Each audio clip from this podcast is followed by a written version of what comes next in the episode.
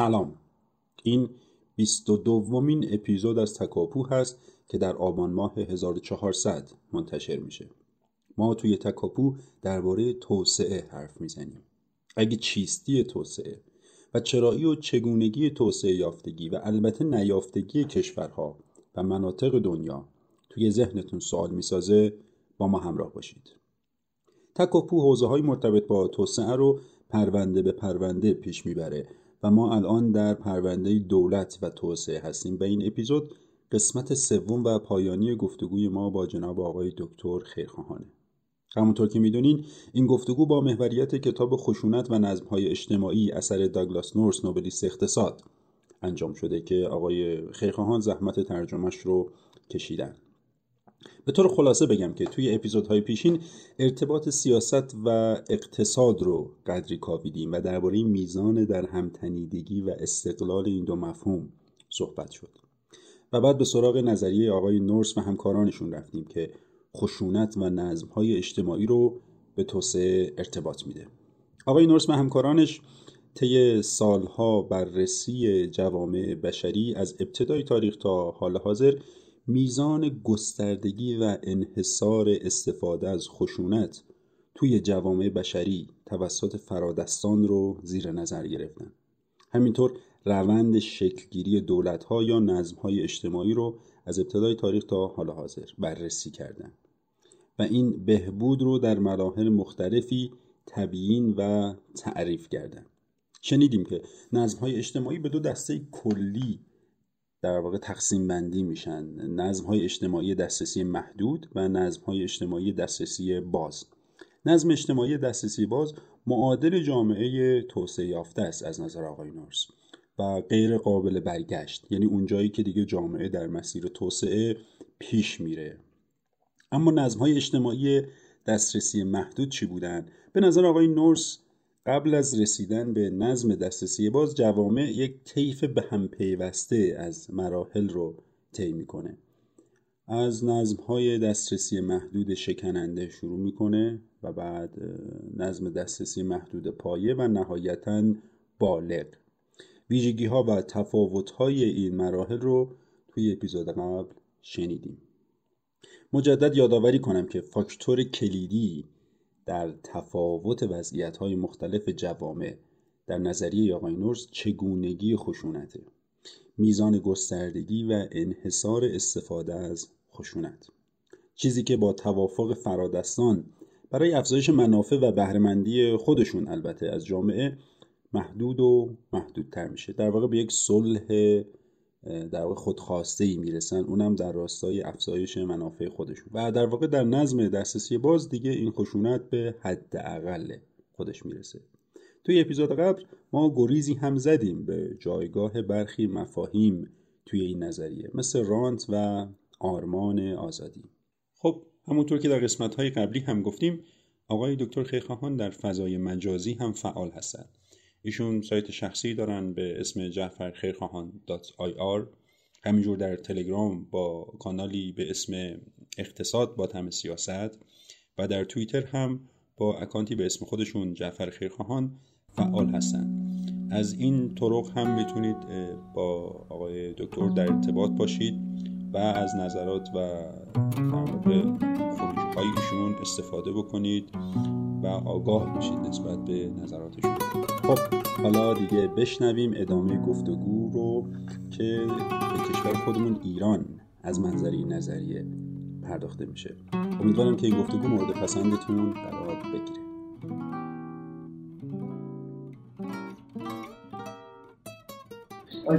در مجموع این بحث که شد به نظر میاد که من اینطور متوجه میشم که اساسا نگاه نورس گوی دولت محوره. این رو به چه معنا میگم؟ در برابر جامعه محور. یعنی به نوعی اساسا جامعه و دولت دو امر در سیاست سیاستش در عرصه سیاست نگاه دولت محور دارن. تحول سیاسی جایی جایی که دچار تغییر و تحول میشه در دولت. دولت یک سازمان در کنار سازمان های دیگه اجتماعی نیست. یک چیزی در برابر نهادهای اجتماعی. و دولت می‌تونه حالا از اون این فرایندهایی که گفتیم به نوعی یک خودش این نظم ها رو طی کنه با حالا تصمیم گیری کسانی که در این دولت ها هستن در سازمان های دولتی و این مسیر رو طی کنه. اساسا جامعه بسیار در این دیدگاه کوچک میشه خیلی منقبض میشه. در حالی که در روبروی این می‌تونه مثلا مثال از می‌کنم حالا شاید مثال در مورد ایران زدن سخت باشه. ولی مثلا افغانستان بالاخره ظهور طالبان پس از 20 سال این هست که در این درست اشتباهاتی در اون دولت های که در این 20 سال بودن وجود داشته مشکلاتی بوده. ولی اساسا جامعه ای داریم که یک گرایشی به این سروری سالاری داره به هر حال. یعنی یک نگاهی داره که از اون می‌تونه طالبان ظهور کنه. یعنی نقش جامعه رو در این فرایند ندیدن خودش می‌تونه یک بخش بزرگی از تحولات رو نادیده بگیریم نکته همین هست. من احساس کنم نصف فقط تحولات رو در چارچوب دولت می‌بینه تا تحولاتی که نگاهی که در در واقع حوزه سیاست حوزه دولت هست نه حوزه جامعه.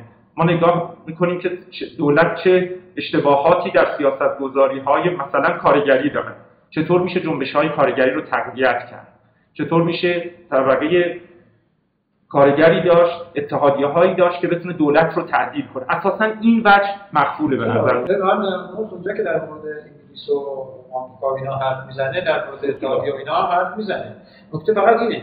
ببین شما در وقتی جامعه رو داری برای نور سیوری ها میگه وقتی در در مورد جوامع داری حرف می‌زنی دو جور جامعه جوامع دسترسی محدود جوامع دسترسی جوامع دسترسی محدود آدما توش اینجوری سازماندهی میشن که اینها در چارچوب یک سری سازمان های مرید مرادی یا ارباب مشتری به صورت عمودی یعنی اینا داره دسته اینا اونا میگه جوامع دسترسی محدود اینجوریه بعد اینا اینا رو بسیج می‌کنن به رانت بهشون میدن استخدامشون می‌کنن ابزار خشونت میدن منافعشون پیدا ولی وقتی که به سمت جواب جواب دسترسی باز حرکت می‌کنی دیگه آدم ها توش دیگه این شکلی نیستن. شهروندن به معنای که همه این آدم ها دسترسی دارن به تشکیل سازمان های سیاسی و اقتصادی. و اون وقت تو همچین میگه که همینه. میگه شما اگر داری در مورد جامعه حرفش اینه. میگه جامعه شناسی. عمده حرفش در مورد جوامع اتفاقا دسترسی بازه. چون اونجاست که آدم ها چیز دارن به دسترسی دارن. جنبش می‌تونن چک بدن فلانن. اینها مدل جوامع دسترسی باز غربی رو گرفتن. همون مدل رو دارن در موردش حرف می‌زنن. در صورتی که ما در مورد یک سری جوامع دیگه اصلا داریم حرف می‌زنیم. در جوامع دسترسی محدود اصولا آدم‌ها اینجوری سازماندهی نیستن. اینا با روابط ارباب مشتری با یه سری چیز سر و کار دارن این سیستمیه بله ما گذار مطلوب به سمت اون حرکت کردن. گرفتی که میگم؟ اساسا در نگاه سیاستی که دولت محوره اتفاقی که میفته اینه. ما برای گذار از دولت طبیعی به دولت دسترسی باز درست عبارات درست در اینجا ما داریم در نورس و همینطور در بحثی که راجع به ایران کردیم. این هست که دولت چه تحولاتی درش رخ بده این اتفاق میفته. ولی ما بحث نمی کنیم که جامعه چه کار می‌تونه بکنه جامعه اصلا جامعه وجود نداره. تو نظم شکننده خود دولت هم زیر سواله. نه اصلا دولت به این معنا نمیگه دولت اتفاقا همینه میگه تو از کلمه دولت که داری استفاده می‌کنی داری دولت مدرن حرف می‌زنی. دولت به این معنا میگه نظام ما میگیم نظام. میگه نظام دسترسی محدود این شکلیه. یه سری هستن ساز یه سری ائتلافی هست یه ائتلافی خب دولت یکی از سازمان هاست این ائتلاف و اتفاقا سازمان سازمان هاست ولی می همه چی دولت نیست. میگه که اصولا ما به این معنایی که شما دولت میگی که اصلا نداریم اونجا اصلا وجود نداره درست. من هم نگفتم دولت به معنای دسترسی باز میگم در تحول شما الان یه صورت سوال رو پاک می‌کنید. میگید در پیش از دسترسی آزاد نه دولت داریم نه جامعه. خب یه جوری دولت جامعه رو می‌کنید یه مفهوم متافیزیکی که دیگه ببین نکته این هست ببین مثال بزنید به هر حال در کشور نمی‌دونم برای مثال همین کشور ژاپن برای اینکه. این جامعه تبدیل بشه به یک جامعه مدرن و دولت بشه تبدیل بشه به دولت مدرن یا در کره جنوبی تحولاتی خب ببین نمی‌تونیم بگیم در کره جنوبی پیش از 1986 1387 که جنبش دانشجویی باعث تحول دولت میشه انتخابات میره آزاد میشه احزاب مخالف می‌تونن چیز کنن ما جامعه نداشتیم یک مفهوم متافیزیکی نیست. جامعه حول یک شکاف شکل می‌گیره. خب یعنی ما یک شکافی داریم. این جا می‌تونه در این در حول این شکاف یک جامعه شکل بگیره. این شکاف وقتی از بین رفت دیگه مسئله نیست. دیگه حول اون هم جامعه وجود نداره. باز جامعه می‌تونه حول های جامعه یه چیز نیست این مفهوم من جامعه نداریم من از حرفای دکتر اینطور برداشت کردم یا اینکه مثلا دولت اساسا شکل نگرفته پیش از دولت. این به هر حال پیش از اون اتفاقات 1987 در کره جنوبی یک جامعه شکل می‌گیره جامعه دانشجویی شکل می‌گیره یک تحول سیاسی رو ایجاد می‌کنه در کره جنوبی. به این معنا به نظر میاد در بحث هایی که اقلا ما داشتیم جامعه بررسی نمیشه. اینکه اساسا چطور گسل ها شکاف ها جامعه شکل بگیره و تحولات رو از دسترسی محدود به دسترسی باز ایجاد کنه. و دولت بخشی از این جامعه هست یعنی دولت خودش یک هیته یک حوزه است در اجتماع. ما این رو به نظر میاد نادر می‌گیریم فقط اینکه دولت ها چطور چه مراتبی دارن تقسیم بندی هایی چه کنند از این وضعیت عبور می‌کنن ولی اینکه چطور می‌تونه جامعه ای شکل بگیره. حول یک اتفاق که این گذار رو ایجاد کنه سر این بحث نمیشه. یا در بحث های ما. من اینطور حالا ببینید هر مدلی یک نکته رو برجسته می‌کنه اون در واقع تاکید می‌کنه ممکنه بقیه رو مقدار ندیده حرف نورس این که من گفتم جامعه وجود نداره در اون دولت های اولیه دولت های شکننده خود اشاره کردم دولت هم هر هفت سال نشون داده سرنگون میشه یک کودتا میشه در شکننده. اصلا خود دولت هم در واقع با نیستش. اونجا تو سطح جامعه هم آدمایی داریم ولی این آدما از خودشون نه هویتی دارن نه می‌تونن با نه سوادی دارن نه در... اصلا درآمد بسیار پایینه. روس... جامعه روستانشین هستش پراکنده هستن. این وضعیت این کشوره.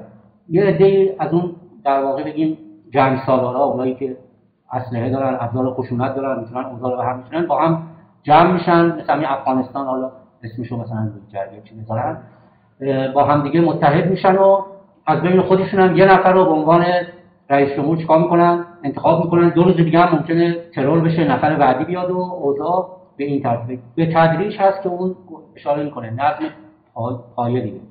در پایه سازمان های دولت شکل می‌گیرن. در کنارش به تدریج ممکنه بخش خصوصی یه ذره از خودش بتونه درآمدی پیدا بکنه و به حد درآمدی مثلا چند هزار دلار برسن. در بالغ هم اونجا هست که دیگه سازمان های خصوصی جامعه اینجا اون تشکلی که میگین حالا اسمشو می‌خواین جنبش دانشجویی بذاریم کارگری بذاریم.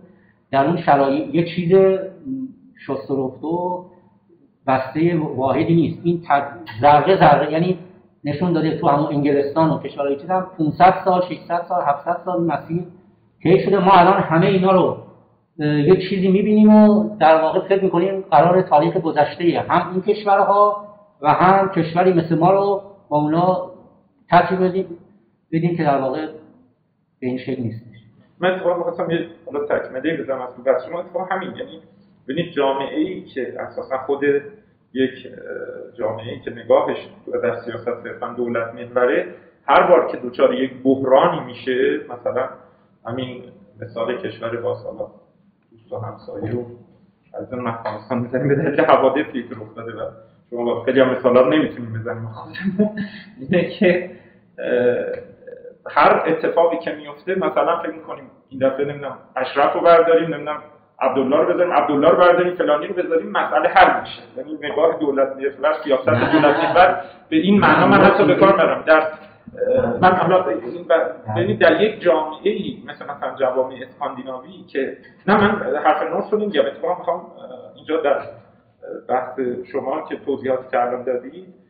می‌خوام بگم میشه اینطور هم صورت بندی کرد بحث مثلا در یک جامعه اسکاندیناوی وقتی دوچار بحرانی مثلا می‌شود اول نگاه به این نیست که ما بریم آی سریع دولت رو بیاریم پایین. در خود جامعه چنان جامعه قدرتمند شده یعنی این تحول از جوامع ابتدایی به جوامع پیشرفته. این است که سریع حول این مشکلاتی که پیش میاد خود جامعه مدنی سازوکارهایی تعدیل می‌کنه و دولت رو مجبور می‌کنه به عنوان بخشی از جامعه با جامعه همساز شه همگام شه. ولی در یک جامعه عقب مانده دولت منجی اساسا. یعنی تا اتفاقی میفته این رو بکشیم پایین اون رو ببریم بالا. یعنی تماما نگاه صرفا حول دولت بدون اینکه در خود جامعه سازوکار یک راه اتفاقا نورس همین رو نقد می‌کنن نورس نقدش برای اینه که شما دولت تک بازیگر می‌گیرید در جوامع اتفاقا میگه در جوامع دست اصولا اینجوری نیست برای اینکه میگه اولا که نهادگراها اصلا اینه بحثشون میگن که شما اینجوری نیست که بگید که مثلا من میرم این این دستور نمد و این آدم رو میارم نمی‌دونم کرزه یا میارم از فلان جا درست میشه شما باید به نهادهای موجود تاریخ خیلی نهادها نحوه شکلیشی اون کار کردشون توجه کنید تا ببینید که و و حالا واسه همین ببینید ما در مورد وقتی بحث تغییرات سیاسی حرف می‌زنیم میگه شما بازیگران سیاسی میگه در جوامع دسترسی باز بازیگران سیاسی و اقتصادی همه شهروندان در جوامع دسترس محدود کیان میگه اتفاقا اشتباه نکنید فکر کنید فقط دولته گروهی از سران یا فرادستان یا نخبگانن که اینها با هم دیگه ائتلافی رو تشکیل دادن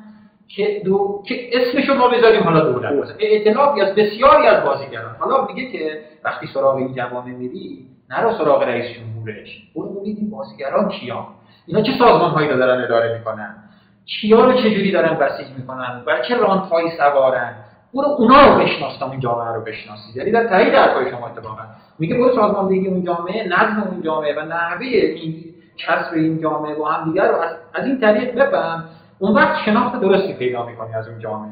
به جای اینکه پاشی بری رئیس جمهور عوض کنی یا قانون اساسی عوض کنی برو ببین اینا کیان که این مجموعه رو دارن. و ساختار این نظم بر اساس چه منافعی داره شکل میگم یعنی منظورم اینه که یه ذره ممکنه که به هر حال خدا آقای دکتر که نه ما ممکنه توضیحاتی بدیم یه ذره ممکنه باشه آدم با کتابو داره همین چیز می‌کنه بعد چیز بشه. ولی به نظر میاد که نظر نظر نفس اینه.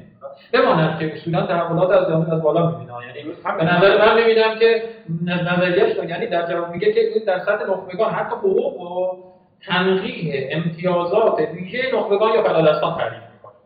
میگه حقوق از اونجا ناشی میشه. بعد به بقیه میاد. بله بله میگه برای همین اعضای ائتلاف حاکم وقتی میشینن بین همدیگه امتیازاتشون رو تنقیح می‌کنن تصویر می‌کنن شفاف می‌کنن اونجا جوانه میشن.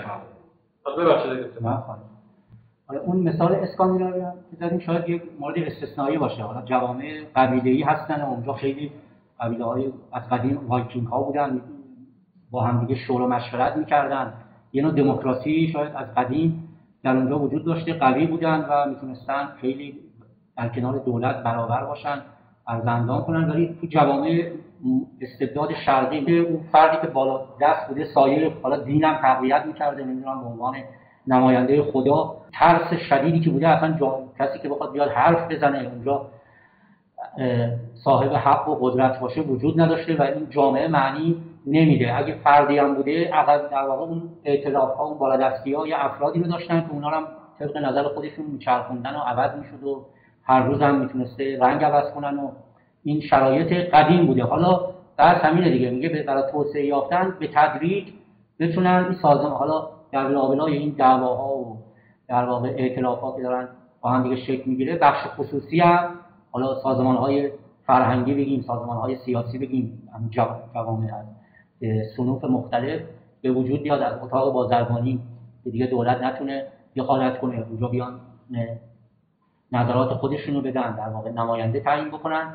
اینها زمین سازه که ما یک جامعه قوی بشه و به سمت نظم دسترسی باز و شبیه کشورهای پیشرفته که حالا ما میان مثال از اینا می‌زنیم به سمت اونا حرکت کنیم ممنون آقای دکتر.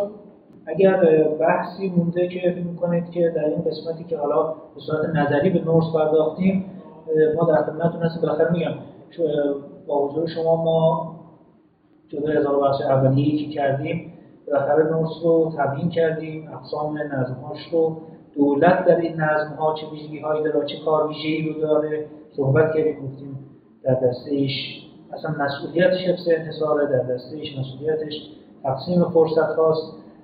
در مورد صحبت کردیم که حرکت در نظم دسترسی محدود حرکت به سمت ثبات بیشتر ثباتی که در واقع امکان فعالیت رو بیشتر می‌کنه برای اقشار مختلف و حتی خود گروه های درونی در واقع دسترسی محدود و در مورد این صحبت کردیم که به نوعی آزادی یک چیز اعطایی هستش در دسترسی محدود.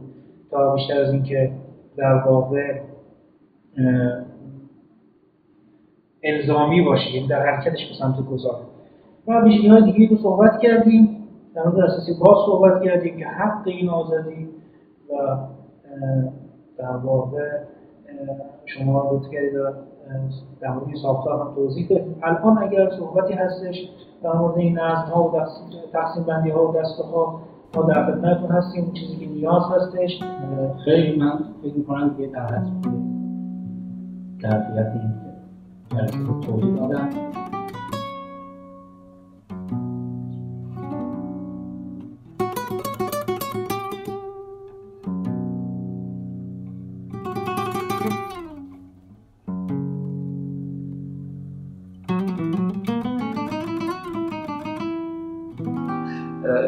دوستان ارز کنم که اگه خاطرشون باشه تا جلسه گذشته ما تقریبا و مباحث کلی نظریه نوست رو گفتیم. گفتیم که از نظر نوست توسعه برابر با دسترسی آزاد به سازمان هاست و به طور کلی میشه دو بخش تقسیم کرد. جوامع رو دسترسی محدود جوامع دسترسی باز یا دولت های طبیعی و نظام های دسترسی باز. اون وقت یک گستره ای از دولت های طبیعی رو نورس گفتیم که تو توصیف کرده که از دولت های طبیعی شکننده شروع میشه تا دولت های طبیعی بالغ می‌رسه و بعد شرایط آستانه ای و بعد با گذر از شرایط به اصطلاح گذار مطلوب و نهایتا رسیدن به نظام های دسترسی باز یا معمولا به تعریفی که نورس داره نظام های توسعه یافته میشه سوال من یا درخواست من از دکتر این هستش که اگر ما بخوایم تا در تاریخ معاصر ایران بر اساس تقسیم بندی نورس تقسیم تقسیم بندی کنیم از زمان مشروطه تا به حال دولت ها نظام های ایران رو از این گستره نظام های دولت های طبیعی شکننده تا دولت های دسترسی باز حالا من که فکر می‌کنم دوستان متفقیم که ما از این گذار نتونستیم از آستانه گذر کنیم به در چارچوب در طیفی از دولت های طبیعی که شما در طول تاریخ معاصر اگر بخواید مکانیابی کنید چجوری توصیف می‌کنید دولت های مختلف رو یا نظام مختلف؟ خیلی ممنون از سوال خوب و مهمتون. البته برای پاسخ دادن دقیق و درست نیاز به اشراف و اطلاع کامل از این تاریخ صد ساله اخیر هست. اونقدر مسلط نیستم. البته دوستانی تحقیقاتی کردن مقالاتی منتشر شده خصوصا برای همین دوران تحلیلی اول و دوم سعی کردن همین نقطه در واقع مکانیابی بکنن با توجه به این تعریفی که نورس از ستا حالت دولتی طبیعی گفته دسترسی محدود. اما به نظر میاد بعد از مشروطه که کشور دچار هرج و مرج میشه و هم میشه اونجا ما نظم شکننده بود. که دیگه اصلا نظام قاجار کلا از بین میره یک حکومت پهلوی و و رضاخان سعی می‌کنه اوضاع رو یک امنیت و نظمی به کشور بده و در هر گوشه کشور گروه ها و این اعضای گوناگونی که دارای ابزار خشونت بودن اینا رو سرکوب می‌کنه و بعد هم که میاد نظام های اداری مختلف سازمان های گوناگون رو تأسیس می‌کنه سمت شرایط مدرن میدیم اینجا به نظر در دوران رضاخان ما رضاشاه به نظم طبیعی پایه رسیده باشیم. و البته باز اون خودمهوری و اون که سوء زنها و به قتل رسوندن افراد دیگه اینجا اجازه نداد ما بالغ رو ایجاد بشه این دیکتاتوری شخصی شاه اینا رو همه رو منوط به شخص اون می‌کرد که باعث شد با یه حمله نیروهای خارجی به ایران کل اون شیرازه ارتش و تمام اون چیزایی که زحماتی که کشیده شده بود اینا از هم در واقع بپاشه و در دوران دوازده ساله 1320 تا 32 هم حالا هر چند ادعا می‌شد آزادی بود. اینا اما بیشتر به همین هرج و مرج و اینا و خیلی مملکت من حالا افرادی که تحقیق کردن نمی‌دونم هر چند ماه دولت عوض می‌شد مجلس ها به جون هم میافتادن نماینده ها چیزای گوناگون طیف های مختلف. اونجا هم احساس میشه شاید شرایط شکننده بود. بعد که کودتای در واقع 28 مرداد 32 که شاه برمیگرده بعد به تدریج کمک امریکا این کودتای امریکایی امریکایی انگلیسی با پشتوانه حمایت های هم مالی کارشناسی اینجا به سمت مثلا بگیم همون باز پایه حرکت می‌کنیم و شاید بهترین موقعیت بعد از سال 42 بود که دیگه شاه تونست هم با اون سرکوب قیام روحانیت در قوم و زمینداران با اون اصلاحات ارزی اینها همه رو ضعیف کرد و یه قدرت بلامنازعی شد و یه دوره باثبات یعنی دوره که البته دیگه بعد با شوک نفتین اون نیاورد و اون در واقع قلول شخص شاه. اون سالها هم به نظر ما تونستیم خیلی هم سازمان ها باز بشه. الان من می‌دیدم سازمان برنامه یه نفر مغز متفکر برنامه‌ریزی کشور اونجا نوشته بود که در اون دهه چهل در واقع کارشناسان از همه جای تحصیل در واقع تحصیلات دانشگاه های خارجی بودن. بینشون زرتشتی بود ارمنی بود نمی‌دونم یهودی بود و به نوعی تمام ایرانیان شرایط تقریبا فضا باز شده بود. و نتیجهش هم که رشد اقتصادی بسیار خوبی بود. بعد دیگه در دهه پنجاه با اومدن شاه ببخشید با اومدن پول نفت شاه خیلی دچار توهم شد. حالا مشکلات گوناگون باز کشور رو به سمت عقب رون که انقلابم سالهای اول انقلاب اونا هم تا باز یک تثبیتی بشه ما شاید به سمت با اون گروهک های مختلف ترورهایی که می‌شد هر چند مدت برخی از مسئولین در واقع ترور می‌شدن انفجارات. در اون سالهای اول انقلاب ما شاید تا حدی وضعیت شکننده بود.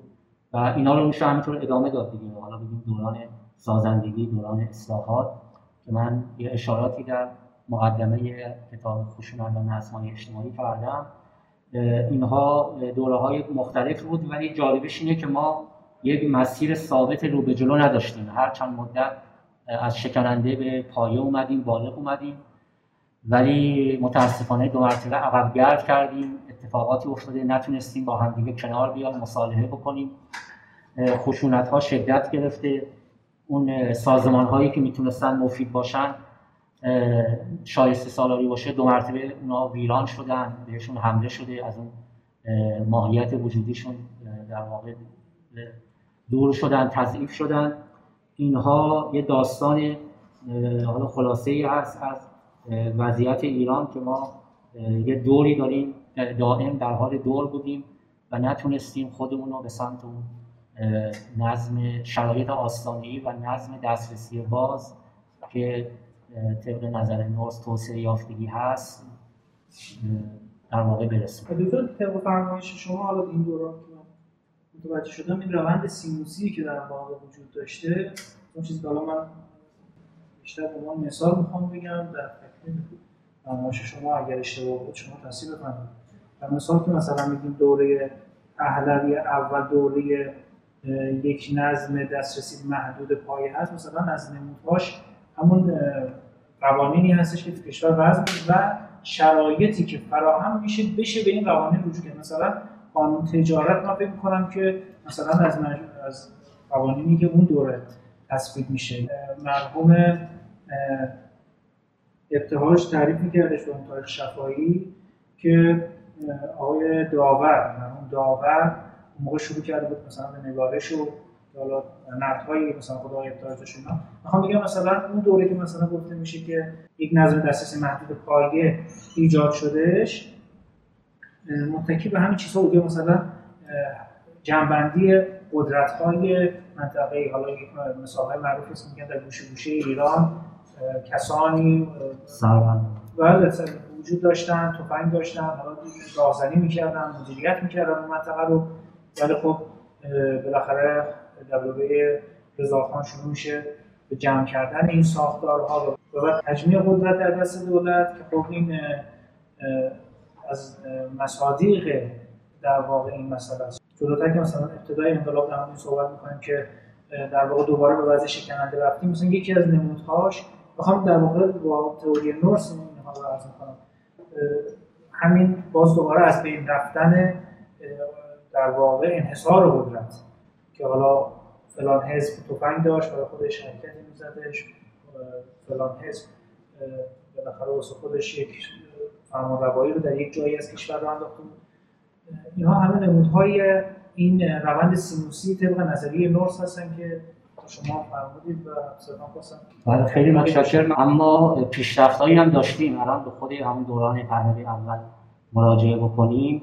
اون شرکت های دولتی که ایجاد شد. حالا اسمش انحصار بود شرکت های مختلفی الان خاطرم نیست. اینا یک نوع پایه و مبنایی برای دولت که بتونه اون خدماتی که می‌خواد به جامعه بده ایجاد شد. یا تقسیمات کشوری مثلا استانها مراکز استان تونستن اعمال قدرت بکنن. قبلا اینا به صورت وجود نداشت در دوره قاجار. مثلا یا جاده به صورت نبود که بشه شما سریع راحت ارتش حاضر و آماده که هر شورشی اتفاق افتاد بتونید اینها رو در واقع فروکش بکنید اینها پیشرفتایی بود ولی متاسفانه اونجور که انتظار می‌رفت ما از هر دوره بتونیم درس بگیریم اینا رو تکمیل بکنیم تقویت بکنیم. در خیلی از دوره ها این زحمات در واقع نادیده گرفته شد و مجدد خشونت ها ایجاد شد که این خشونت طبق نظر نورس بسیار پرهزینه است. یعنی دیگه در این شرایط ناامنی که ایجاد میشه هیچ سرمایه گذاری بلند مدتی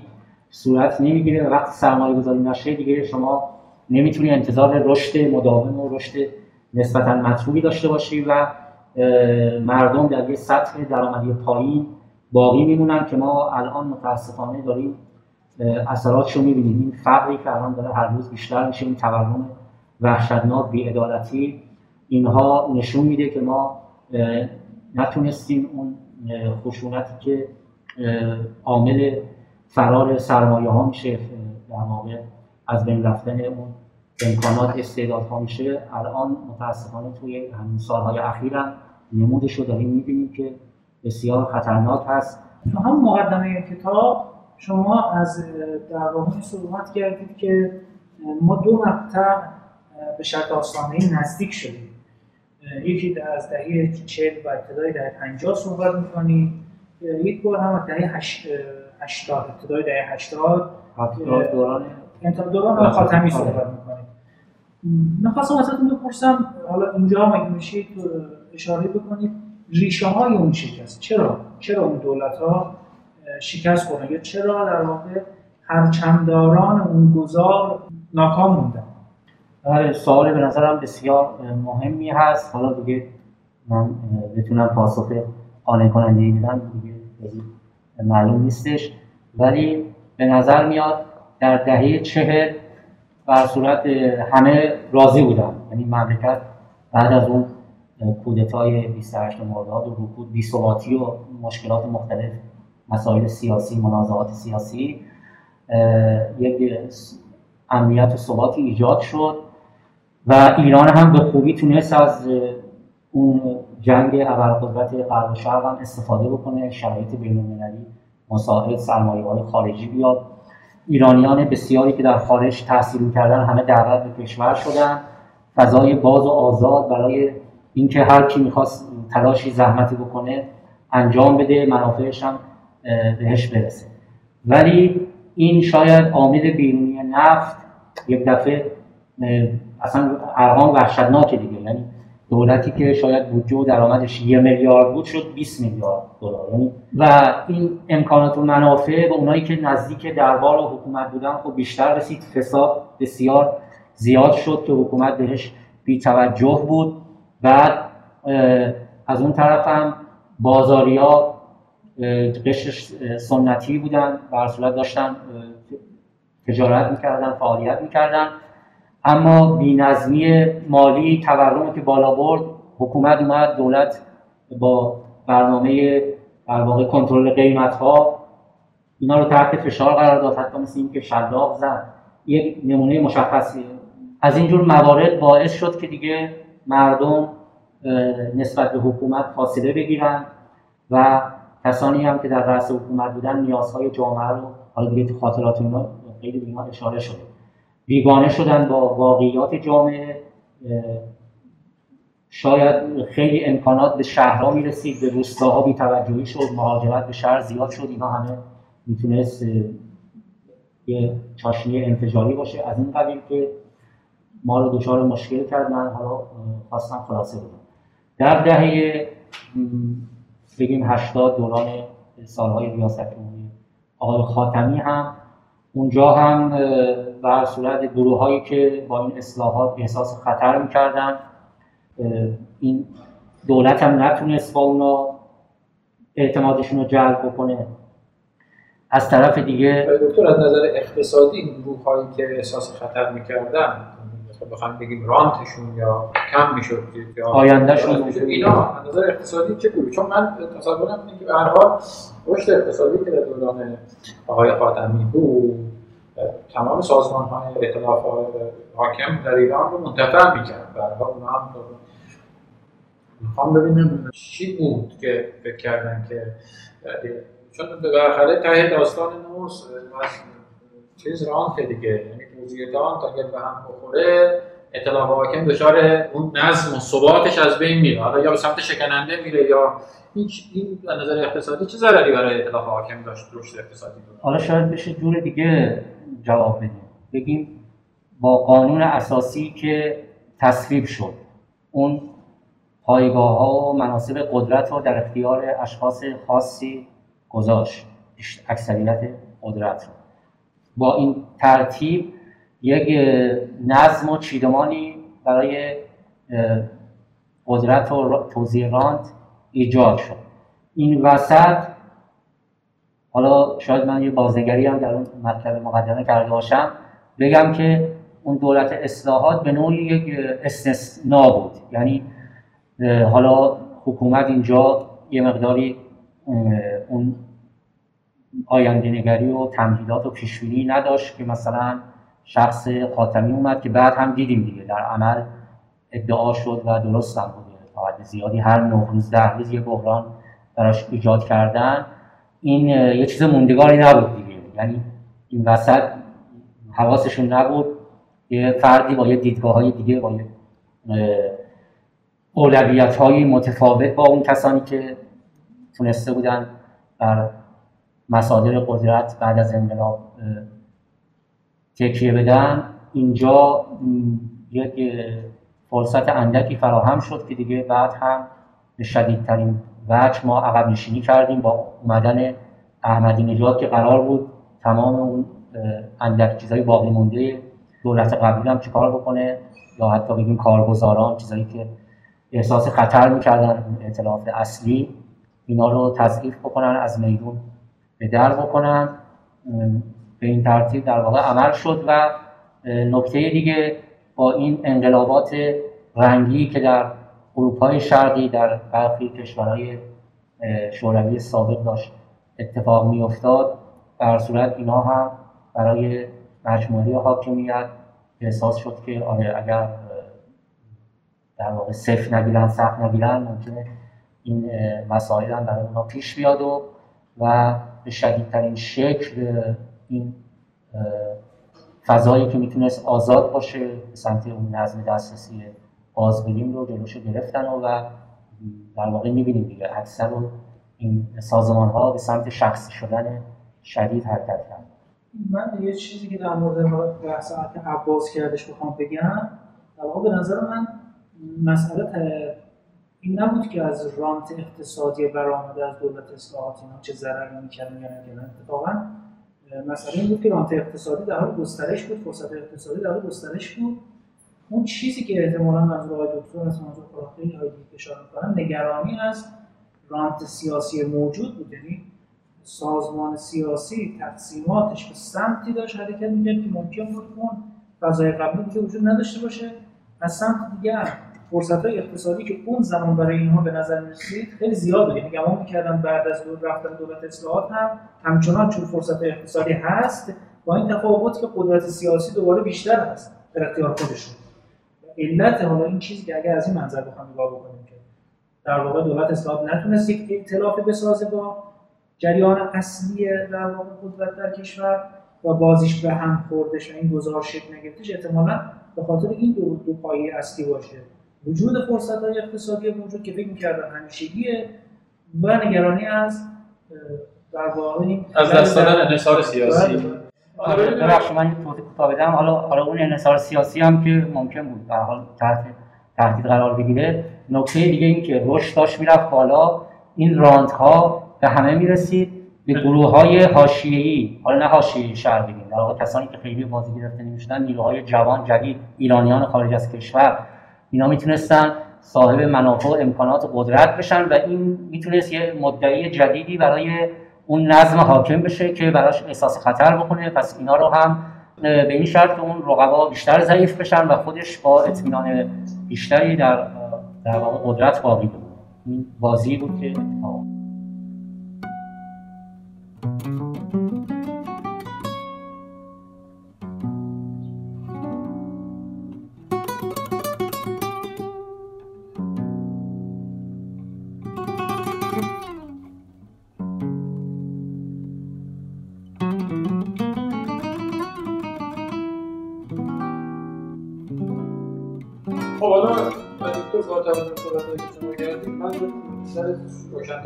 ما دولت طبیعی بالغ اصولا داشتیم در تاریخ معاصر بالغ شرایطی که هم حالا هم با تاکید بر سازمان ها بگیم. سازمان های البته هم اجازه بدید بخونم از روی خود نورس نورس دولت طبیعی بالغ رو دارای ویژگی ها می‌دونه. دارای ساختارهای نهادی با حتی در شرایطی که آرایش احتمال تغییر کنند دو توانایی حمایت از سازمان های نخبگان یا همون ائتلاف فرادستان خارج از چارچوب خاص دولت از طریق تعریف شخصیت او. یعنی نظامی که این دو تا ویژگی داشته باشه از نظر نورس دولت طبیعی داره. اون وقت دولت طبیعی پای من دارم می‌خونم از رو خودش که بعدا حالا بعد شنونده ها روشن باشه ما. دولت طبیعی پایه میگه دارای ساختار سازمانی پایدار و با ولی نه مادام نورس خیلی رو مادام بودن سازمان ها برای دسترسی باز رسیدن به دسترسی باز تاکید دو دولت های طبیعی پایه فقط سازمان هایی که مستقیما با دولت در ارتباط هستن حمایت می‌کنه و اون نوع سازمان ها دوام دارن خارج از ساختار دولت یا در ارتباط با دولت. دولت طبیعی شکننده که اصولا دولت هایی که فقط سازمان دولت توش دوام داره. یعنی دولت که به عنوان یه سازمان بقیه سازمان ها می‌خوام بگم که حالا بر اساس این تقسیم بندی که نورس داره به نظر شما ما دولت طبیعی بالغ اصلا داشتیم واقعا در تاریخ معاصر در واقع اون بالغ فرقش با پایه اینه که در پایه سازمان های دولتی مستقر و موندگار هستن و میشه حساب کرد. در بالغ سازمان های خصوصی هم که خارج از دولت مستقل از دخالت و در واقع اینکه دولت بخواد روی اونا اعمال نظر بکنه باید بتونن به حیاتشون ادامه بدن. ضمن اینکه ساختارهای نهادی با دوام هم دیگه وجود داره. به طور مثال ما به این نه ساختار نهادی با دوام مثال و ساختار سیاسی نه ساختار نهادی با دوام معنیش اینه که شما برای کاندیدای ریاست جمهوری مجلس شورای شهر یه ساختار نهادی با دوامی وجود داره که بر مبنای یه سری فرما و یه سری ضوابط معلومه که کی می‌تونه رئیس جمهور بشه کی نمی‌تونه بشه. طور مثال ولی اینکه شما هر دفعه هر جا بخوای انتخاباتی برگزار کنی باید بر اساس نظریات کاملا چیزه. ببین من یکی از دلایلی که اعتقادم اینه که ما در حداقل در چند سال اخیر ما دولت طبیعی بالغ نداشتیم اینه که یک نفر یه دوره تایید صلاحیت شده یه دوره نشده یه دوره شده یه دوره نشده.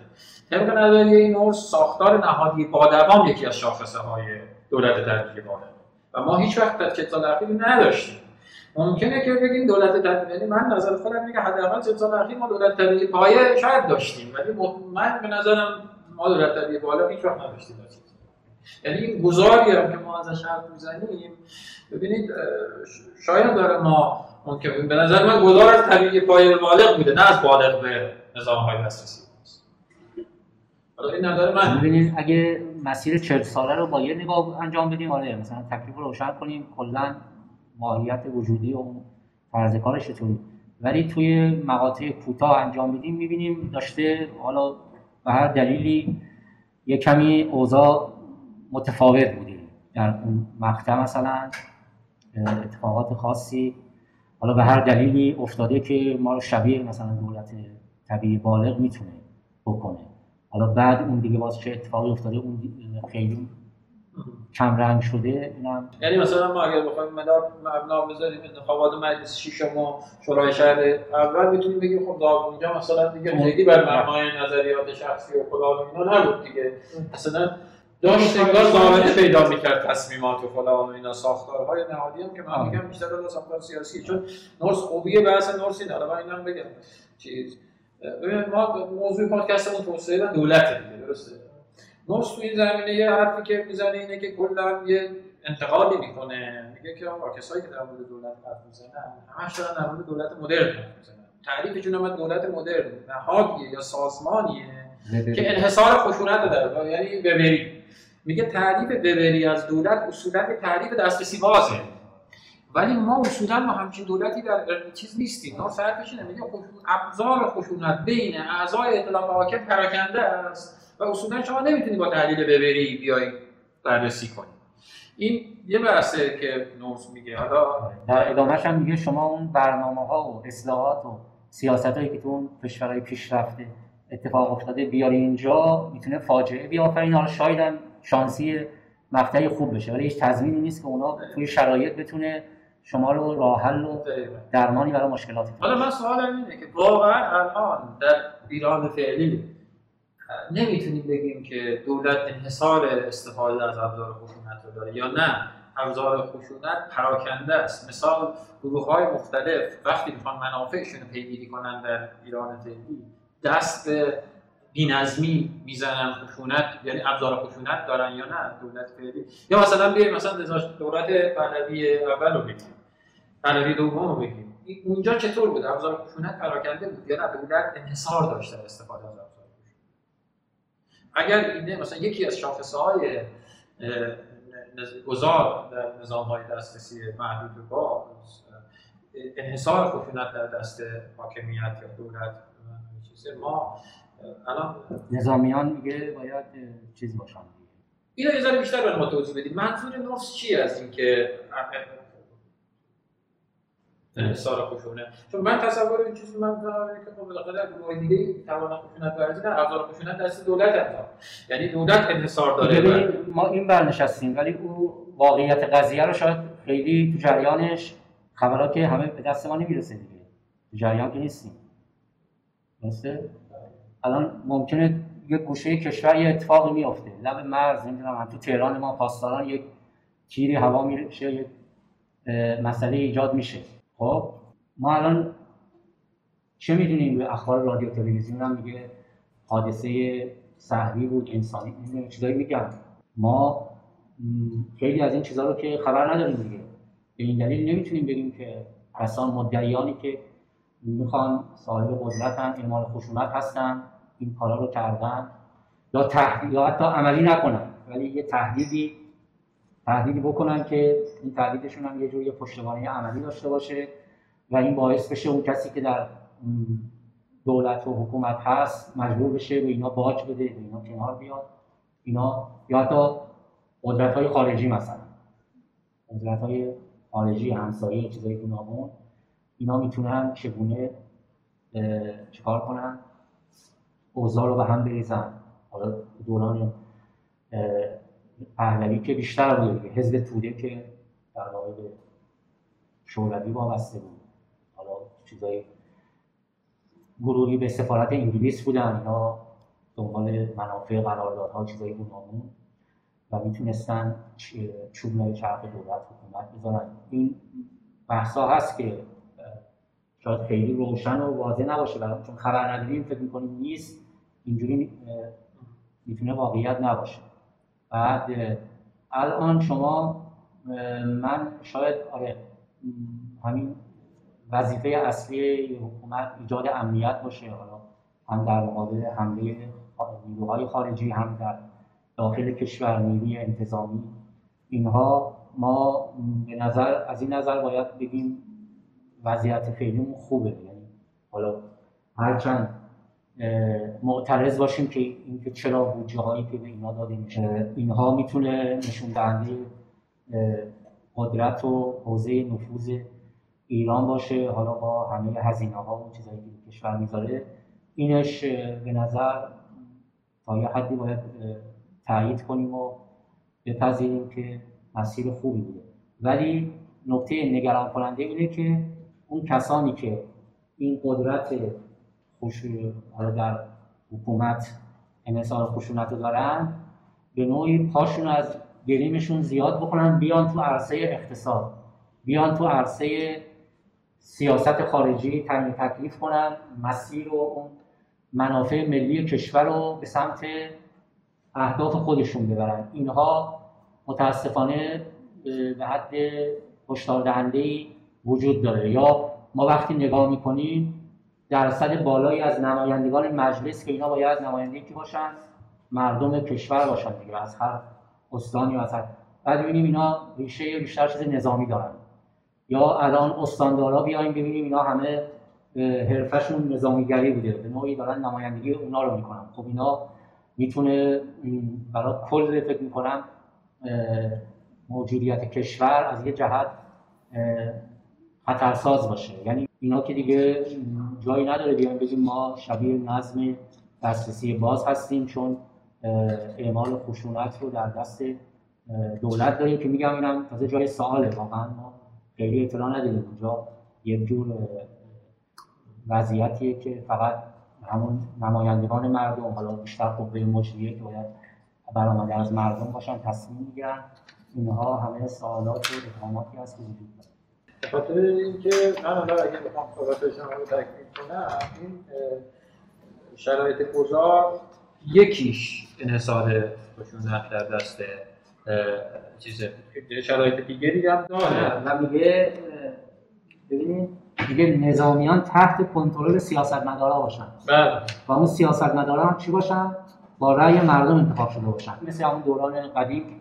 که به هر حال گروه رازم بودن و میمدن یه جایی ساکن می‌شدن و می‌گفتن ما دیگه نمی‌ذاریم کسی به شما حمله کنه ولی بیشترین سهم شیر رو برای خودشون داشتن و بقیه مردم رو توی فقر و قرار دادن نکته اینه.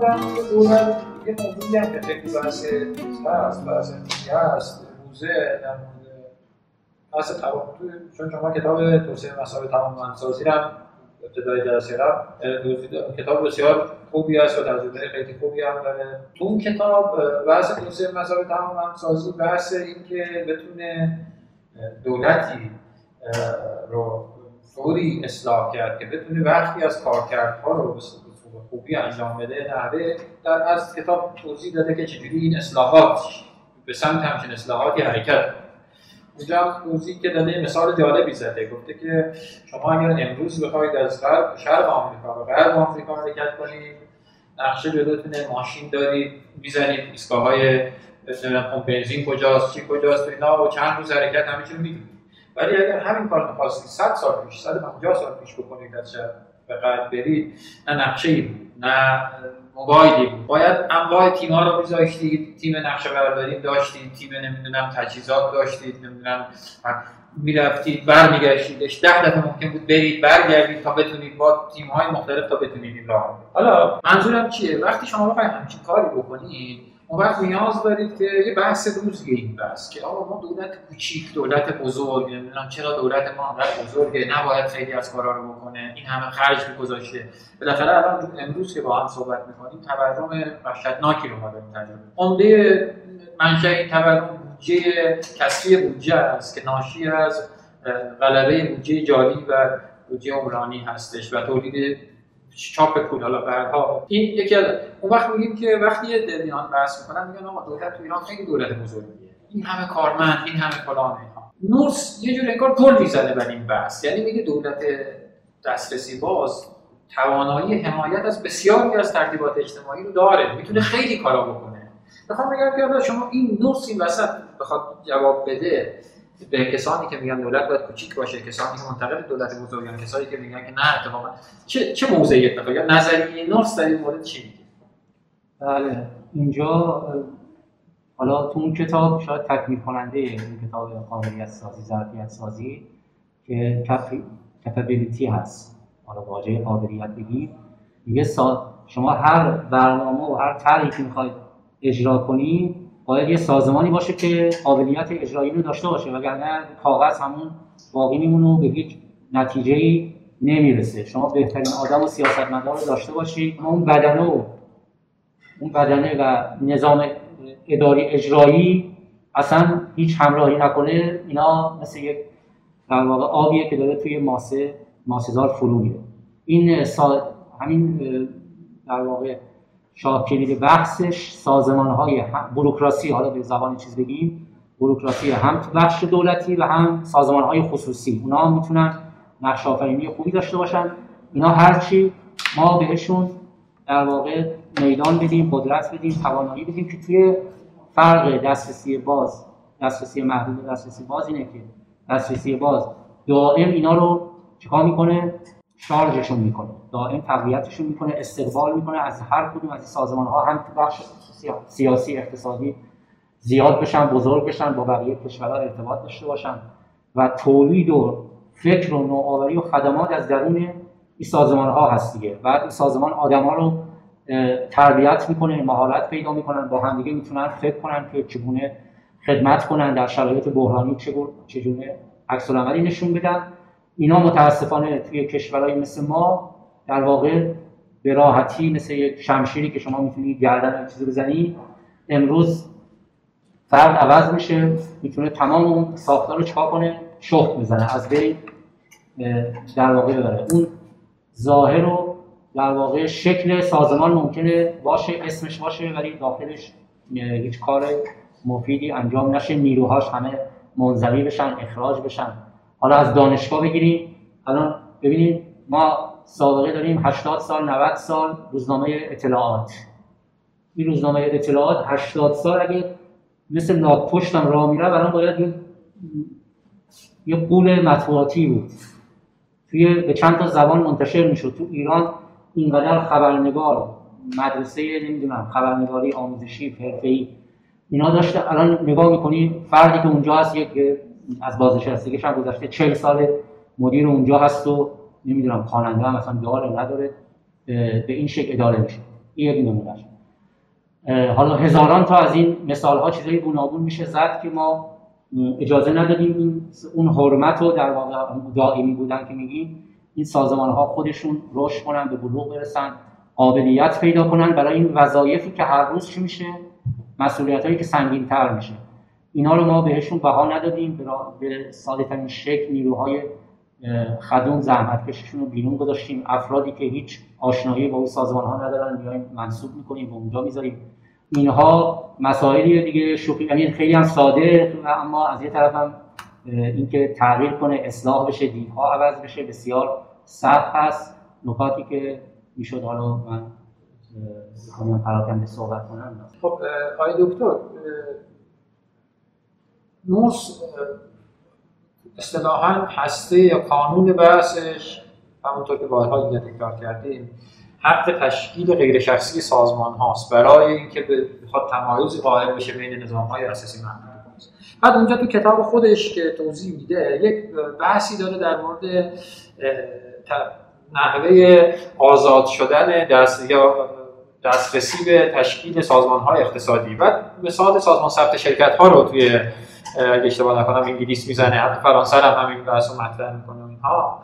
ببینید من سوالم اینه. ببینید ما در ایران فعلی فکر می‌کنم که از زمان اواخر دوران پهلوی یواش یواش به این سمت رفتیم که الان مثلا شما می‌خوای سازمان اقتصادی تشکیل بدی سازمان ثبت شرکت ها یه سری فرما هستش یه سری راحت هر کسی می‌تونه سازمان اقتصادی دیگه نیازی نیست که شما بری نمی‌دونم فلان متنفذ محلی یا شهری رو ببینی که اون به شما یک ورقه بده که شما ببری سر اونجا نشون بدی که بتونی فلان کار اقتصادی رو بکنی. مثلا یک باجی به چهار نفر آدم اونجا این واقعا الان این ترتیبی که الان ما مثلا سازمان ثبت شرکت ها داریم هر کسی می‌تونه راحت سازمان اقتصادی چیز کنه. این نمی‌تونه یکی از گام های ما به سمت حرکت بالاخره ما هم توضیح شما همونطور که صحبت کردید توضیح دادید این گذار 400 500 سال ممکنه طول بکشه. این گام های اولیه ای نیست برای حرکت به سمت البته این سازمان های اقتصادی اینجوری ما در زمینه سازمان های سیاسی فرهنگی انگار هنوز در همون گام اولی یعنی هنوز اینجوری نیست که به راحتی بشه شما چهار تا فرم داشته باشی پر کنی و بری یه سازمان سیاسی چیز کنی. یعنی دسترسی آزاد به سازمان های سیاسی انگار در ایران موازه به موازات دسترسی آزاد به سازمان های اقتصادی شکل نگرفته. حالا نمی‌دونم حتی شاید اونم دسترسی آزاد به سازمان اقتصادی هم ما داریم ساده نگاه می‌کنیم. بله بله جالب. چون نورس میگه بالاخره یا رومی روم یا زنگی زنگ. یا هر دو باید باز باشه هم سیاسی و هم اقتصادی یا هر دو دسترسی محدود باشه به گروه خاص. الان این مثالی که شما زدین گفتین تو کشور ما اقتصادی ها باز شده به نظر میاد. هر کسی می‌تونه بره یه سازمانی ثبت کنه ثبت برسونه و در واقع فعالیت کنه ولی در حوزه سیاسی هزار تا مانع هست و هر کسی نمیدن. این هم کمی تناقض میاد که حالا می‌تونه نظریه اگه واقعیت داشته باشه نظریه نورس رو رد کنه دیگه. شما خودتون فکر می‌کنید که چون. نورس اونجایی که صحبت می‌کنه میگه که سازمان های عمومی و سازمان های خصوصی به موازات هم در رشد می‌کنن. یعنی بحثش این بود که خصوصی عمومی نمیگه اقتصادی سیاسی رو میگه. میگه اقتصادی ها توازن دوگانه. بله. یا اقتصادی سیاسی هر دو بسته مجوز به اقلیت حاکم میدیم یا باز هست همه می‌تونن برن عضو یه حزب جدید تاسیس کنن. می‌تونن عضو فلان حزب سیاسی بشن. می‌تونن بنگاه هر کسی باشن یک مؤسسه اقتصادی ایجاد کنن. ببینید ما به نظر آره الان آخر صحبتتون اشاره کردیم که شاید واقعیت اینطوری نباشه در مورد سازمان اقتصادی و همینطور هستش. الان شما ممکنه به نظر بیان یک شرکت ثبت شرکت ها در واقع شرکتی تأسیس بکنید ولی شخص شما با اینکه یا آقازاده ای باشین بسیار امکانات و دسترسیتون متفاوت هست. اگر می‌خواین فلان کالا رو وارد کنیم اون به راحتی می‌تونه از یه بندی چیزی استفاده کنه معافیت گمرکی. دو روزه اصلا از تو گمرک نماینده مجلس باشه تلفن می‌زنه کالا رو سریع ترخیص میشه. کالای شما روزها میمونه با صد تا رشوه و چیزای گوناگون موفق بشین. یعنی در چرخه وارد عملیات که میشین می‌بینین در خیلی تبعیض بسیار شرایط کاملا نابرابر هستش. شرایط کاملا نابرابر و در عمل هزینه معاملاتی شما می‌تونه ده ها برابر یه فردی باشه که به یه جای چیه؟ وضع هستش. اگه اونجوری بود که ما دیگه شرکت هامون چی می‌شدن؟ مثل شرکت های کشور پیشرفته هر روز رشد می‌کردن قوی می‌شدن. بخش خصوصی دیگه. ما الان می‌بینیم همه یا کوچیکن یا حتی یا حتی ممکنه اینا تا یه حدی بتونن رشد کنن. از اونجا به بعد دیگه همون نهادهایی که جزء ائتلاف قالب افراد اونجا هستن میان اینو به چنگ خودشون در میارن. یه جوری حق و سهم می‌خوان و اینی که ما الان هیچ تو ایران هیچ شرکت چند ملیت به در واقع تو لیست بگیم 500 تا شرکت برتر دنیا حضوری در واقع نداریم. تو بازارهای جهانی بتونیم صادراتی بکنیم چیزی انجام بدیم. اینها همه نتایج اینه که این دسترسی محدوده و اونایی هم که حضور در واقع در بالا هستن دنبال بیشتر رانکویی هستن تا بخوان خلق ثروت بکنن اختراع نوآوری بکنن محصول جدیدی تولید کنن. یه جور از یه جای امتیازی ببرن برای خودشون امکاناتی در واقع مهیا بکنن به این شکل عمل میشه. در واقع یک کلید واژه‌ای که اینجا دوباره گزاره نورس تقریبا تایید می‌کنه در مورد ایران در این ماجرا هم مسئله فرصته. یعنی امکان ثبت وجود داره اما امکان اینکه فرصت برابری برای همه این شرکت های اقتصادی باشه آره نظر مثل وجود نداره. عمل بله. تا یه تا یه حدی شاید بتونن همه زمین باز در سطوح آره دیگه کارهای خیلی جزئی و خورده پایی و نمی‌دونم مواد غذایی و چیزای عمومی ولی می‌خواید تو کارهای پیش پیش بعض از شرایط سازمان سیاسی بهتر هست. بله. ولی اینطور نیست که بگیم این دسترسی باز اون دسترسی محدوده بود. مثلا توی یک طیف قرار می‌گیرن از دسترسی محدود. ها به نظر می‌رسه. خود سازمان سیاسی هم اگر ما مثلا ببینیم ما تعداد خیلی بالای حزب در واقع ثبت شده داریم.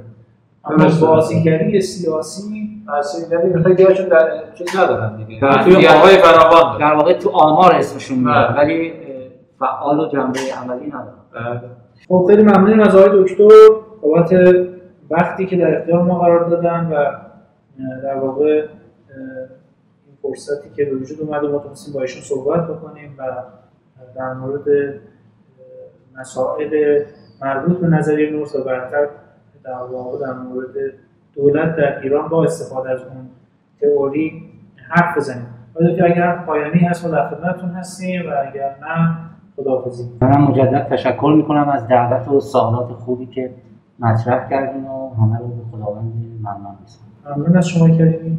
خواهش می‌کنم منم از آقای دکتر تشکر می‌کنم. وقت گذاشتن دو جلسه با حوصله هم توضیح دادن هم سوالات ما پاسخ دادن. امیدوارم که مفید دوستان شنونده باشه. دست شما درد نکنه.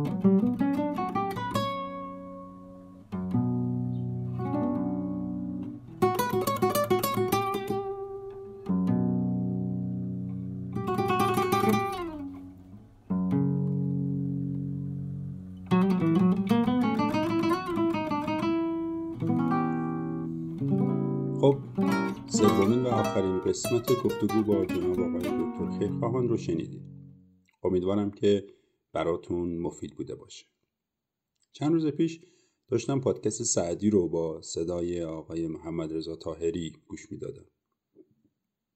آقای سعدی توصیه و نصیحت جالب توجهی به حاکمان و شاهان داشت که به نظرم خالی از لطف نیست توی این پرونده که دولت و توسعه هست گفته بشه. استاد سخن اینطور گفتن که نیامد کسان در جهان کو بماند مگر آن کزو نام نیکو بماند. نمردان که ماند پس از وی به جای پل و خانی و خان و مهمان سرای. خانی به معنای آب انبار و خان به معنای کاروانسراست حالا اینطور که ادبا میگن. برای من جالب بود. این نگاه سعدی به در خدماتی که بهتر حاکمان انجام بدن و با اینها نام خودشون رو نیکو نگه دارن. تکاپو رو می‌تونید توی همه اپ های معتبر پادگیر مثل Castbox، Apple Podcast، Google Podcast و بقیه پادگیرهای معتبر پیدا کنین و بشنوین. در تلگرام و اینستاگرام هم ما کانال و پیج تکاپو رو داریم که محتواهای مرتبط و تکمیلی رو می‌ذارن. اونها هم دیدنش و follow کردنش خالی از لطف نیست و لطف می‌کنید. اونجا رو هم ببینید. مراقب سلامتی جسم و روان خودتون باشین. خدا نگهدار.